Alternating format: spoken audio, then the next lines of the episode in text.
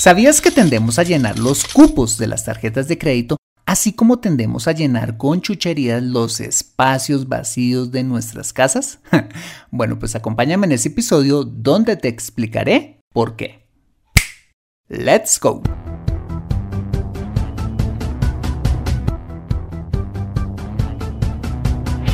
Bienvenido a Consejo Financiero el podcast de finanzas personales donde aprenderás a manejar inteligentemente tu dinero, salir de deudas, tomar buenas decisiones financieras y alcanzar una prosperidad sólida y duradera. Consejo Financiero son finanzas personales prácticas para gente como tú que desean transformar su futuro financiero. Bienvenido a bordo.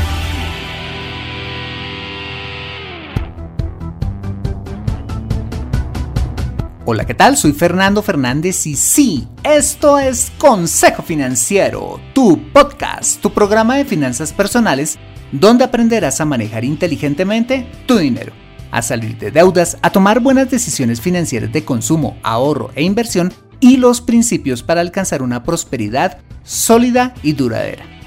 Como sabes, tener educación financiera es un aspecto esencial para alcanzar tus objetivos de vida pues aunque tu profesión o área de conocimiento no sean las finanzas, todo lo que hagas en la vida involucrará dinero, por lo que necesitarás saber administrarlo inteligentemente para alcanzar cada una de tus metas financieras. En Consejo Financiero aprenderás a convertirte en un sensei de tus finanzas personales y como siempre te invito a visitar www.consejofinanciero.com donde podrás encontrar este y muchos más contenidos de finanzas personales que su seguro van a ser de utilidad para tu vida financiera. Y si te gusta Consejo Financiero, para mí sería súper valioso si pudieras aportar voluntariamente, por supuesto, desde un dólar al mes para financiar este programa. Solo debes ir a patreon.com slash consejo financiero y dar clic en el botón Hazte Mecenas, donde te haces patrocinador oficial del programa y obtienes acceso a mi servicio de consultas financieras express. Por adelantado y de corazón, mil gracias por tu ayuda. Bueno, muy bien, y sin más preámbulos, empecemos con el episodio de hoy. Bienvenidos a bordo. Imagínate que cuando me independicé y me fui a vivir solo, llegué a vivir al apartamento donde actualmente vivimos con mi esposa. Un lindo apartamento que compré hace más de 10 años, que tiene dos habitaciones, un estudio, sala comedor y dos baños. Imagínate, todo ese espacio para mí solo. Recuerdo que cuando me mudé llegué literal con mi cama y la ropa. ya había comprado los muebles y electrodomésticos básicos, y la tan necesaria olla arrocera, tan necesaria para que un soltero como yo pudiera sobrevivir. Y después de acomodarme, ¿qué crees? Bueno, pues que me sobró más de un tercio de apartamento, quedando el segundo cuarto completamente vacío, medio closet de la habitación principal sin utilizar y un baño social sin estrenar. Pero conforme fueron pasando los meses y los primeros años, ¿sabes qué pasó? Que todos esos recónditos lugares vacíos empezaron a llenarse, empezando por la otra mitad del closet sin ocupar, que en determinado momento se llenó también y que me llevó a llenar el armario del cuarto vacío, imagínate. Seguido, por supuesto, de la ocupación de dicho cuarto, primeramente con mi bicicleta, luego con algunas cajas y después con toda clase de chucherías. Pero bueno, no te preocupes. Esta historia no termina como esas terroríficas historias de acumuladores, donde la gente vive con toneladas de basura en casa. No. Afortunadamente conocí a mi esposa, quien me rescató del típico desorden en el que vive un hombre soltero, trayendo no solo orden y limpieza al apartamento, sino la alegría de poder finalmente disfrutar del lugar que había comprado para mi familia, años antes de conocer a mi esposa. Bueno, ¿y por qué te cuento esta historia? Porque descubrí que como individuos, por alguna razón tendemos a llenar esos espacios vacíos donde vivimos o trabajamos, haciendo que dichos espacios se conviertan en depósitos o cuartos de San Alejo. Bueno, bueno, ¿y qué tiene que ver todo esto con las finanzas personales?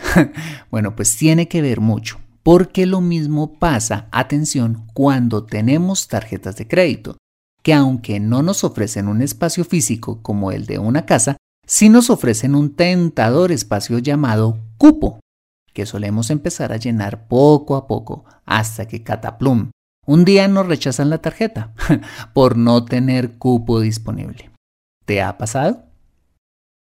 Bueno, pues en este episodio quisiera hablarte de las razones por las cuales pienso esto y de mis recomendaciones al respecto. Ok, la primera razón por la que pienso que tendemos a llenar los cupos de las tarjetas de crédito es por el bajísimo porcentaje de tarjetas de crédito inactivas que existen en el mercado. Y los bancos sí que lo saben muy bien. Ellos saben que si logran ubicar una tarjeta de crédito en tu billetera, en el cajón de tu escritorio, o como lo hacen algunas personas que supuestamente no quieren caer en tentación, en un bloque de hielo en el refrigerador, ellos saben que algún día las vas a usar, sean semanas, meses o años. Mira, los bancos son tan pacientes como aquel pescador profesional que se sienta todo un día en su bote para tender un anzuelo y pescar al final del día un pez gordo. Está científicamente comprobado que las tarjetas de crédito son tan buen negocio que las entidades que las ofrecen se dan el lujo de abrírtelas en 20 minutos y a veces sin cuota de manejo, porque saben que con una alta probabilidad las vas a terminar usando en el futuro y ellos van a recuperar sobrado la inversión de hacerte un estudio de crédito, abrirte la cuenta, emitirte el plástico, enviártelo, pagarle al asesor comercial y esperar el tiempo que sea necesario para que finalmente piques el anzuelo. ¿Por qué crees que hasta los supermercados ofrecen tarjetas de crédito? Bueno, pues porque al igual que los bancos, tienen la certeza que algún día las vas a utilizar. La segunda razón por la que creo que tendemos a llenar los cupos de las tarjetas de crédito es porque tristemente tendemos a llenar nuestros vacíos emocionales, espirituales y afectivos con la compra de todo tipo de bienes y servicios, que infortunadamente y al final de la carrera no terminan saciando estas necesidades. Y claro, para suplir supuestamente estas necesidades está el camino fácil y rápido de las tarjetas de crédito, impulsado por los millones que se invierten cada año en marketing y publicidad, cuya función principal es convencerte de que en el consumo encontrarás la felicidad. Mira, aunque no me lo pidas, te voy a dar un consejo muy personal.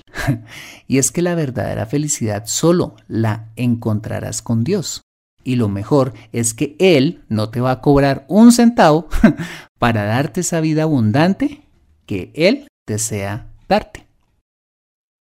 Bien, y la tercera razón por la cual creo que tendemos a llenar los cupos de las tarjetas de crédito es porque lo he visto en otras personas y en mí mismo.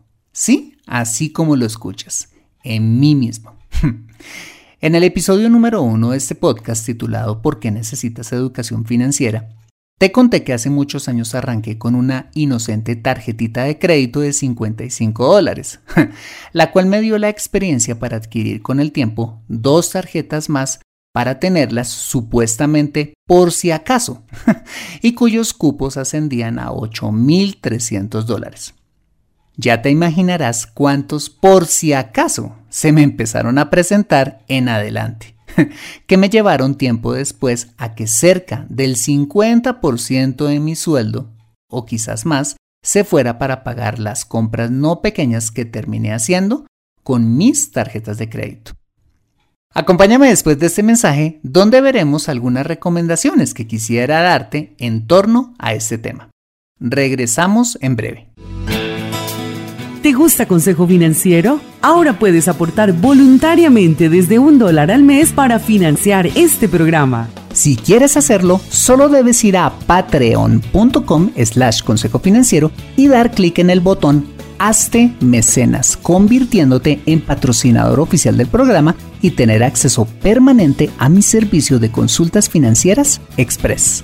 Gracias por contribuir a transformar vidas a través de la educación financiera. Regresamos a Consejo Financiero. Bueno, pues dadas las razones por las cuales creo tendemos a llenar los cupos de las tarjetas de crédito, así como lo hacemos con los espacios físicos, solo te daría un par de sencillas recomendaciones. Bueno, en primer lugar, no te creas la mentira de que vas a tener una tarjeta de crédito solo por si acaso. Porque tarde o temprano, como me pasó a mí, ese cupo va a terminar siendo utilizado por ti a través de inicialmente una pequeña compra, seguido de algunas compras esporádicas, luego compras más frecuentes hasta que usar la tarjeta de crédito se te volverá en algo habitual, créeme. Hasta ahora no conozco a la primera persona que tenga una tarjeta de crédito y que nunca en la vida la haya utilizado. y en segundo lugar, y si quieres ser verdaderamente previsivo, para hacerle frente a esos por si acaso, es mejor tener un fondo de emergencia que te saque de apuros si llegaras a necesitar liquidez. Sí, quizás no suene tan divertido como tener una tarjeta de crédito. La gran ventaja es que si llegas a necesitar dinero no le vas a quedar debiendo a nadie, ni tendrás la preocupación de quedar con una deuda, ni mucho menos tener que pagar intereses, dándote de esta manera paz financiera, quizás en un momento de crisis. Bueno, pues hasta aquí hemos visto las tres razones por las cuales tendemos a llenar los cupos de las tarjetas de crédito, así como solemos hacerlo con los espacios o los vacíos físicos, y un par de recomendaciones para no caer en la tentación de las deudas disfrazadas de previsión para el futuro. Quisiera concluir este episodio contándote lo siguiente. ¿Te acuerdas que te dije que haber conocido a mi esposa me salvó del desorden en el que vivía como soltero?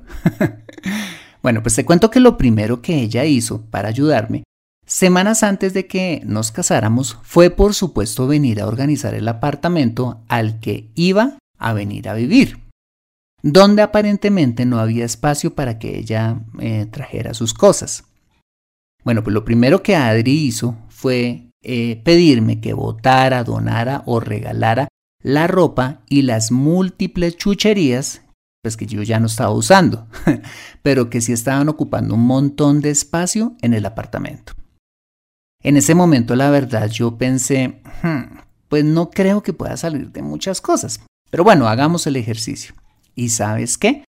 Tomando cada cosa y preguntándome con honestidad si la necesitaba o si al menos la estaba usando o no, recuerdo haber salido de casi un 50% de las cosas que tenía, entre ropa y todo tipo de chunches que ya no me prestaban ningún tipo de servicio. Luego vino una jornada de aseo sin precedentes en mi vida, dirigida por, por mi esposa, donde no hubo espacio, rendija o rincón del apartamento sin haber quedado debidamente limpiado y desinfectado. Y finalmente, con la ropa y las cosas del hogar con las que me quedé, ella me ayudó a reorganizarlas como nunca las había tenido, lo que desocupó mágicamente el segundo cuarto y la mitad del closet de la habitación principal, lo que nos dio el espacio de sobra para que Adri se pudiera mudar lo que me llevó a descubrir una gran verdad. Y es que todos podemos vivir con mucho menos de lo que creemos que necesitamos. Gracias Dios por las esposas que nos organizan la vida. bueno, pues yo creo que eso aplica también para las finanzas personales. Mira, podemos vivir muy bien con mucho menos de lo que creemos que necesitamos.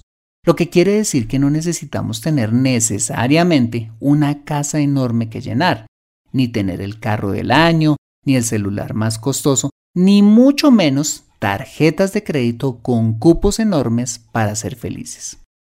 Mira, cada día me convenzo más que vivir con lo necesario no solo es saludable para nuestras finanzas personales, sino para nuestra paz mental y espiritual.